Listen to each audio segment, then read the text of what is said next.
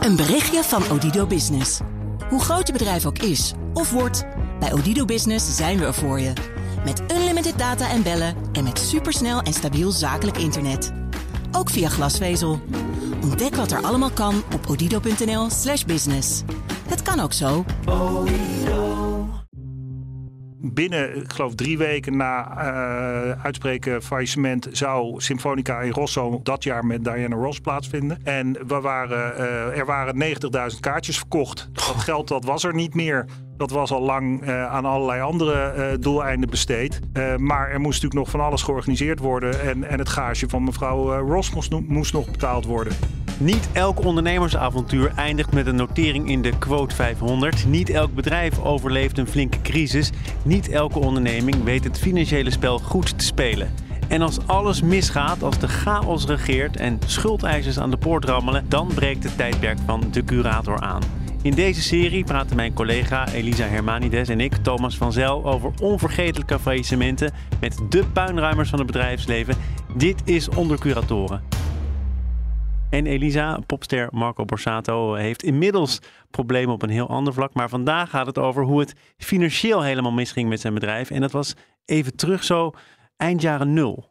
Ja, dat was in 2009 om precies te zijn. Best een tijdje terug, inderdaad. Maar ik denk dat veel mensen nog wel een herinnering hebben aan de persconferentie van Marco Borsato hierover destijds. Uh, laten we even een stukje luisteren. Twee jaar geleden uh, waren we nog bijna overgenomen voor een bedrag van 80 miljoen. Dat is, dat is, dat is in beeldvorming blijven hangen. Bij ieder. Ik heb de afgelopen anderhalf jaar geen aandeelhoudersvergaderingen bijgewoond waarin nou, anders is vertelde dan ik nog voorstellen. En we drie weken geleden nog een klein cashflow probleempje hadden. En drie weken later is de tent failliet. Tja, Borsato, toen een succesvol artiest, zag de tent failliet gaan. En die tent heette The Entertainment Group. Maar Marco Borsato was niet de enige eigenaar van die tent. En ook zeker niet de enige artiest. En misschien moeten we dan ook eerst even een wat beter beeld krijgen van wat de Entertainment Group voor een bedrijf was.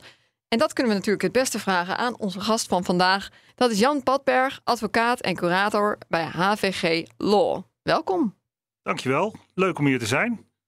Ja, die Entertainment uh, Group. Kan je schetsen wat voor bedrijf dat was op dat moment? Ja, dat kan ik zeker. Uh, de Entertainment Groep was eigenlijk een heel breed entertainmentbedrijf... waar een aantal artiesten, eigenlijk een beetje de hele Nederlandse stal onder contract stond... Uh, en daarnaast hadden ze allerlei andere activiteiten van het organiseren van uh, events, maar ook het, uh, het houden van muziekrechten, publishing rights van, van allerlei schrijvers en artiesten. Ehm, en allerlei aanverwante activiteiten. Dus eigenlijk meest brede zin in de entertainmentwereld allerlei activiteiten.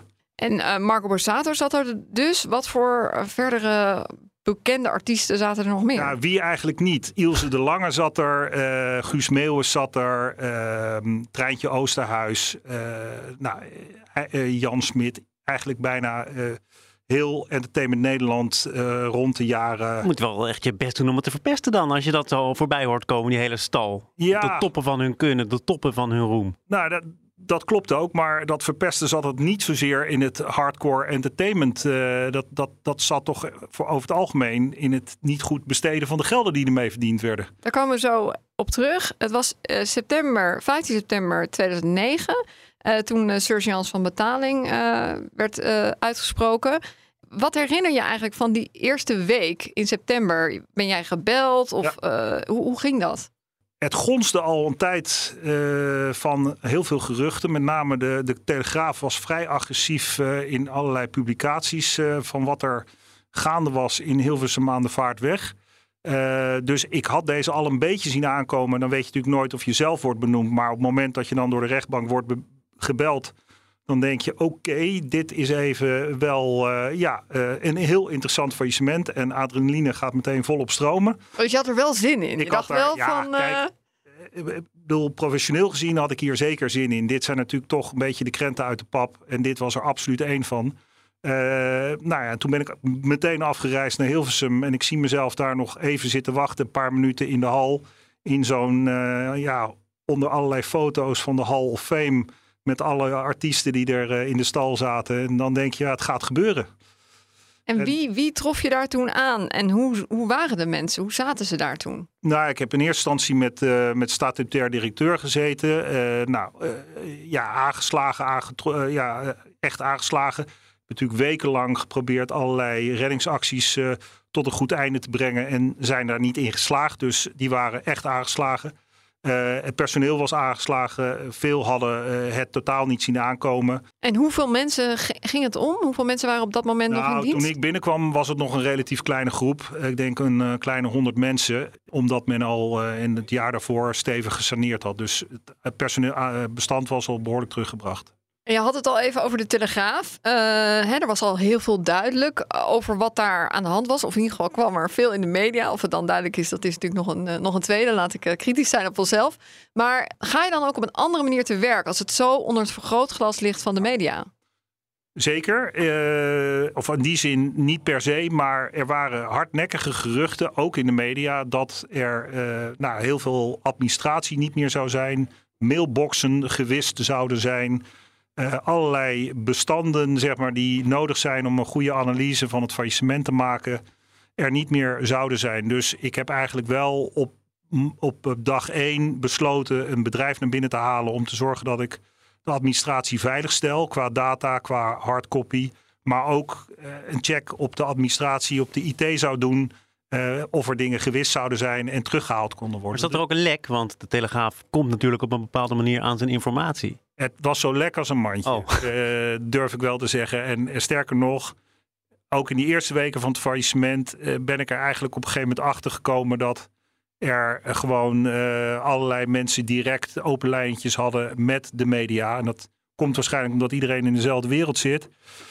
Uh, zowel de, de, noem het maar, showbiz entertainmentwereld als ook de serieuze uh, media. Die hadden volgens mij allerlei bronnen binnen het bedrijf rondlopen die, uh, die continu in, in verbinding met elkaar stonden. Dus ik kon daar niks doen zonder dat het een kwartier later in de krant of op tv was. Nou, maar dat heeft je dan neem ik aan belemmerd. Of dat heeft jou doen besluiten om bepaalde zaken niet groots te delen. Daar moest ik ongelooflijk mee, mee oppassen. Uh, en en dat, heeft, dat heeft me in het begin wel een paar keer uh, nou, achter mijn oren doen krabben. Ja, je komt dan binnen in een bedrijf wat hele grote evenementen organiseert. En er stond ook nog van alles op stapel. Ja. Uh, bijvoorbeeld het bekende Symfonica in Rosso in Gelredoom. Ja. en dat moest toen ook echt binnen een maand gaan plaatsvinden. Ja, daar moet je dan gelijk mee aan de slag, stel ik me zo Absoluut, dat was een van de nou ja, meest uh, urgente zaken. Uh, ik, binnen, ik geloof drie weken na uh, uitspreken faillissement... zou Symfonica in Rosso dit jaar met, dat jaar met Diana Ross plaatsvinden. En we waren, er waren 90.000 kaartjes verkocht. Dat geld dat was er niet meer. Dat was al lang aan allerlei andere doeleinden besteed. Uh, maar er moest natuurlijk nog van alles georganiseerd worden. En, en het gage van mevrouw uh, Ross moest, moest, nog betaald worden. Uh, dus dat dreigde een debakel te worden. niet alleen voor mij als curator, want ik zou 90.000 boze ehm, toeschouwers in mijn boedel krijgen. die waarschijnlijk mijn organisatie zouden hebben lamgelegd. Ja, dat zijn schuldeisers dan op dat, dat zijn moment. schuldeisers potentieel. Ja. Um, maar ook, en dat was dan deels weer een, een, een, een deel van de oplossing de entertainmentindustrie zou een enorme dreun daarvan kunnen krijgen. Van wat is de betrouwbaarheid nog van ik koop een kaartje en het concert gaat door. En dat gaf meteen wel uh, zeg maar, uh, een mogelijkheid voor een oplossing. Omdat een aantal partijen uh, meteen opstonden. Die, die stelden van ja, dit willen wij niet in onze industrie. Wij willen niet die onzekerheid hebben. We moeten naar een oplossing komen. En zo ben ik direct in gesprek gegaan met een aantal partijen om te kijken of we die concerten konden redden. Ook met Van den Ende, heb ik begrepen. In eerste instantie uh, bij Stage uh, Entertainment. Uh, en dat, die waren al eerder in beeld geweest, ook in het kader van een eventuele overname. Maar ook toen heb ik specifiek hierover gesproken. Nou, dat ging niet de kant op die ik voor ogen had. En toen werd ik, toen ik daar zat, gebeld door Mojo. bekend natuurlijk van ook de Ziggo Dome en alle concerten. En ja, dat was wel mooi, want toen ben ik direct uh, weggegaan bij, bij Stage. Ben ik in de auto gestapt, op Schiphol een bespreking gehad met, uh, met uh, de heren van Mojo. en dat is dan wel mooi, want nou ja, ik loop doorgaans in een grijs pak met een das. En zij zien eruit als, als, als roadies die boxes dragen. Maar we hadden meteen een klik met elkaar. En we hadden denk ik binnen een uur of anderhalf uur hadden we een oplossing. En zij stonden in voor, voor het doorgaan van de concerten. Met alle rechten en plichten. En, en ja, toen is het idee geboren dus dat Marco Borsato een aantal concerten zou geven ter financiering van de Diana Ross concerten. Dus dat is het Marco and Friends concept geworden. Maar, maar dan moet je hem zover krijgen, toch? Dat hij dat, ja, dat, hij dat nou gaat ja, doen. Dat, dat was ja, onder uh, gezonde druk van, van, van, van Mojo. is dat eigenlijk gerealiseerd? Mojo heeft eigenlijk zich op dat moment over het management van, van Marco verder ontfermd. En weer ja, back on his feet geholpen. Um, en ja, eh, daarbij is, de, is, is deze afspraak toen gemaakt. Daar, daar ben ik verder geen partijen geweest. Maar dat was wel onderdeel van het totale reddingsplan. Laten we even naar de oorzaak gaan van het uh, faillissement. Je had het net al over hè, dat bedrijf dat je inhuurde om zeg maar, al die administratie meteen daaruit te trekken, uh, allemaal veilig te stellen.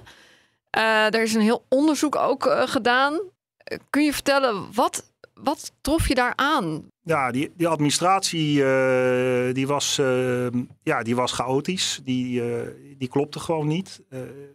eigenlijk al jaren niet. Die voldeed dus ook niet aan de wettelijke eisen. En nou ja, ook in het jaar voorafgaand aan het faillissement dachten ze dat ze winst hadden gemaakt. Maar toen er nog een keer goed werd gekeken, was het geen 2 miljoen winst, maar was het 2 miljoen verlies.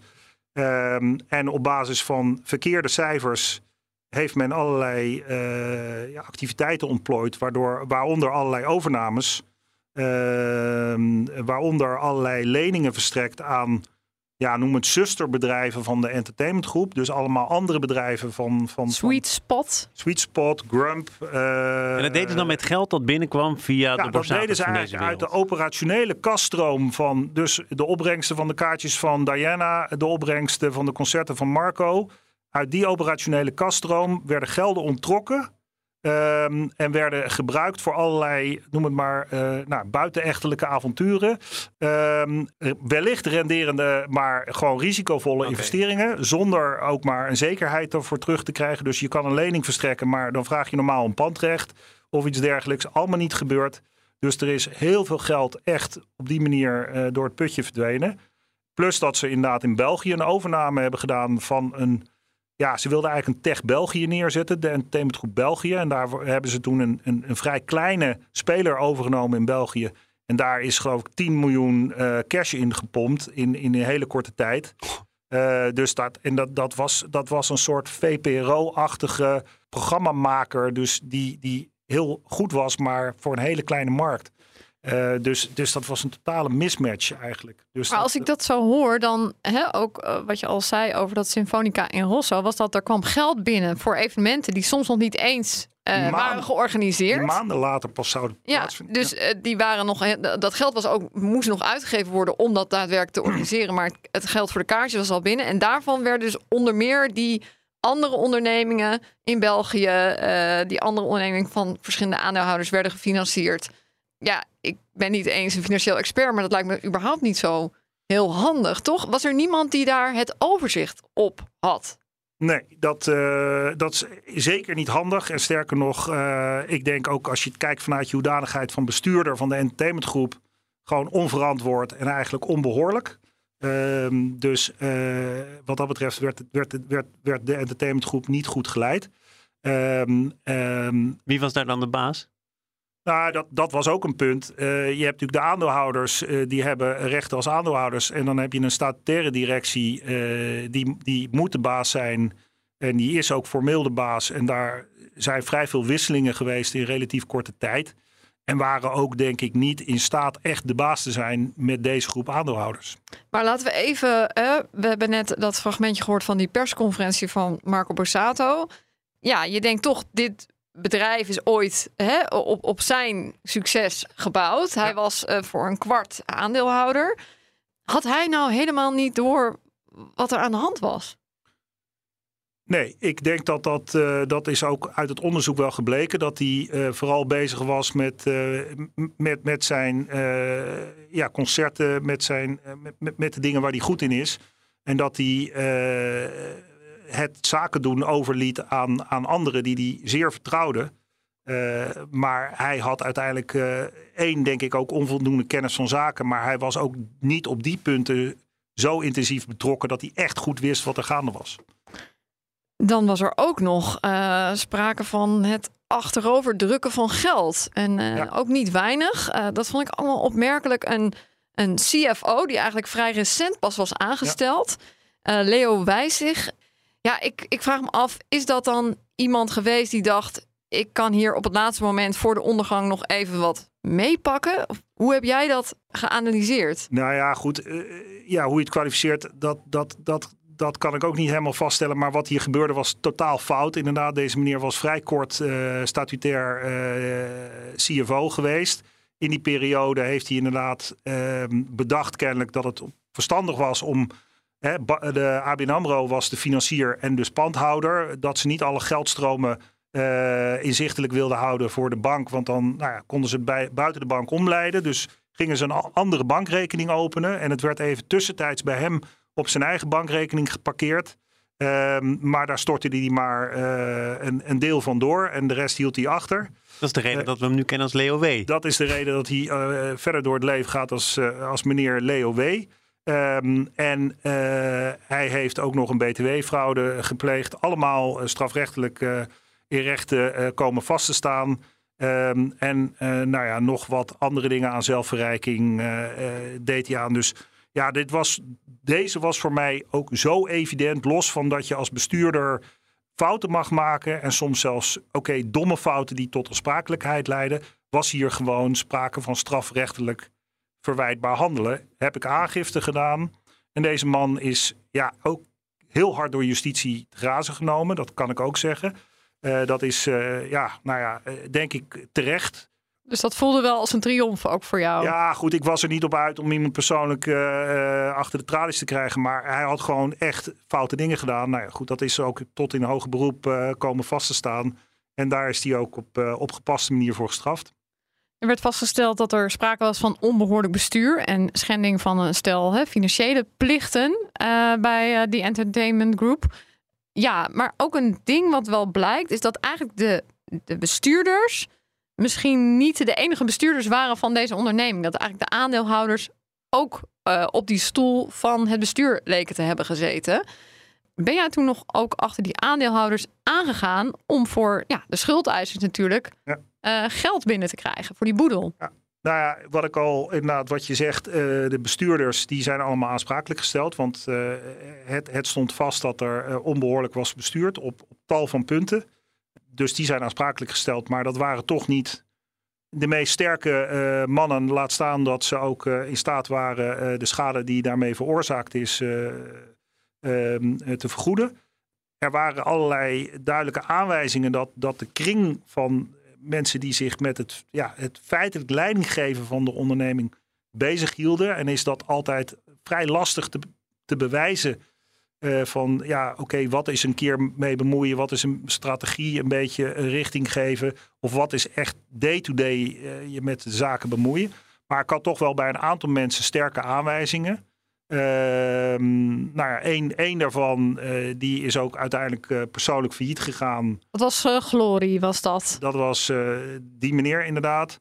Um, en daar, ja goed, dan houdt dat op een gegeven moment op. Want dan is het uh, ja, nou ja, een, dood, een doodlopende straat. Maar je hebt ook nog besloten uiteindelijk Rick van den Boog uh, aansprakelijk uh, te stellen. Ook wel bekend natuurlijk van Ajax. Um... Ehm, 14 miljoen, hè? Nou, hij is aansprakelijk gesteld voor het faillissementstekort. En dat is gebruikelijk. En dat was 14 miljoen. Ja. Dus ik heb hem niet ja. per se voor nee. 14 miljoen aansprakelijk gesteld. Maar hij is aansprakelijk gesteld voor het hele tekort van de boedel. Wat je, wat je doet in dat soort gevallen.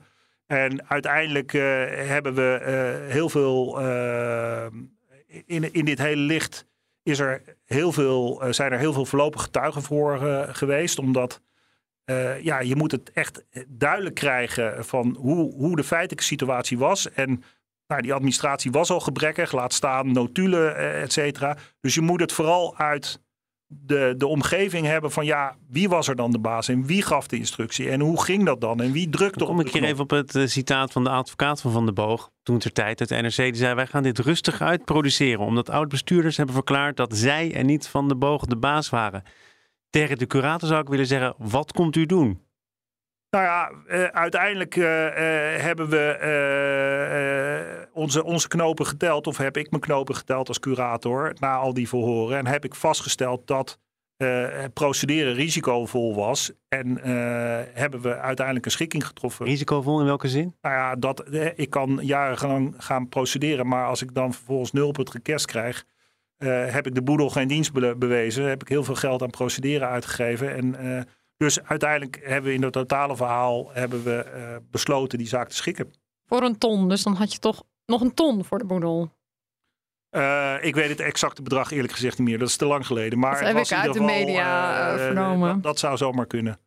Ja, die boedel. ehm zaten nog interessante dingen in voor mensen. Laten we Marco Borsato. Zeker. Eh, hoe ging dat? Eh, daar was denk Ja. ik toen nog wel heel wat interesse voor. Ja, nou, het bijzondere was dat eh, we hebben op een gegeven moment, we moesten dat pand natuurlijk opleveren. En dat hele pand stond al vol met allerlei memorabilia van, van nou, uit de entertainmentwereld. Plus de gebruikelijke inventaris, maar met name die memorabilia, dat was toch wel bijzonder. En ja, we hadden dat, dat valt natuurlijk lastig eh, te begroten en te taxeren. Maar we hadden, eh, ik geloof, een, een taxatie van 2 ton eh, voor al dat spul.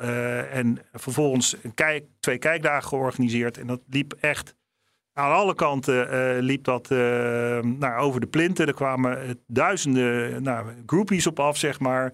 En zelfs voor zaken een, een, oud, een oud bankje van Ikea, waar je, wat je normaal bij het grofvuil zet. Maar wat kennelijk het favoriete bankje was van Borsato of iets dergelijks. Werd gewoon geld betaald, veel geld betaald. Meer dan de nieuwprijs. En zo waren er heel veel dingen die kennelijk van waarde waren voor fans. Waar echt veel voor werd betaald. Dus we hebben toen nog, ja, eh, ik geloof vijf, zes ton eh, opbrengst gehaald uit, uit al dat spul. Ja, bleef er uiteindelijk nog iets over voor de, eh, voor de gewone ehm, schuldeisers? Want je hebt natuurlijk eerst altijd de UWV, Belastingdienst, die ehm wat moeten krijgen. Nee, we hebben eh, alleen aan de, aan de preferente schuldeisers eh, nog een, eh, een redelijke uitkering kunnen doen. Ik meen eh 11, 12 procent of zo. En we hebben natuurlijk alle boedelschuldeisers kunnen betalen. Dus ook de, de, de schulden uit de loongarantieregeling. Dat is allemaal keurig betaald. En we hebben een deel van de eh prefaillissementsvorderingen van de preferenten kunnen betalen. De gewone schuldeisers die, eh, die hebben hier echt achter het net gevist. En eh, Marco Borsato, die was op dat moment eigenlijk op het toppunt van zijn roem. Hè, er is wel eens eh, geschreven in die tijd van... hij had misschien, als hij heel wat concerten had gegeven... had hij misschien dat hele bedrijf wel kunnen redden. De- Denk je dat dat zo is? Dat hij, als hij... Dat, dat eigenlijk al die schuldeisers wel hun geld hadden gekregen... als hij eh, even nou een beetje keihard door had gewerkt. Ja, als die, eh, nou, we- wellicht wel. Eh, kijk, in de kern was, was de entertainmentgroep een gezond bedrijf. En, en anderhalf jaar of een jaar voor, voor het faillissement hebben ze nog een bieding gehad van, ik meen, bijna 80 miljoen op het hele bedrijf. Dus ze hadden goud in handen en dat hebben ze werkelijk door hele domme dingen in, in, in een relatief korte tijd door hun vingers laten. En dat die artiesten ze- eh, gingen lopen... dat was voor jou ook de reden om niet meer na te denken over een doorstart of zoiets Dus dat was, dat was een illusie. Dank, Jan Padberg, advocaat en curator bij HVG Law. Dit was Onder Curatoren. Wil je meer gesprekken horen met de puinruimers van het bedrijfsleven?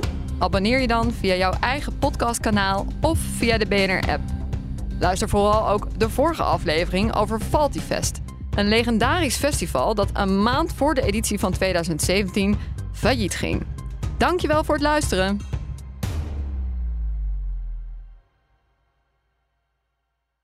Een berichtje van Odido Business. Hoe groot je bedrijf ook is of wordt, bij Odido Business zijn we er voor je. Met unlimited data en bellen en met supersnel en stabiel zakelijk internet. Ook via glasvezel. Ontdek wat er allemaal kan op odido.nl/business. Het kan ook zo.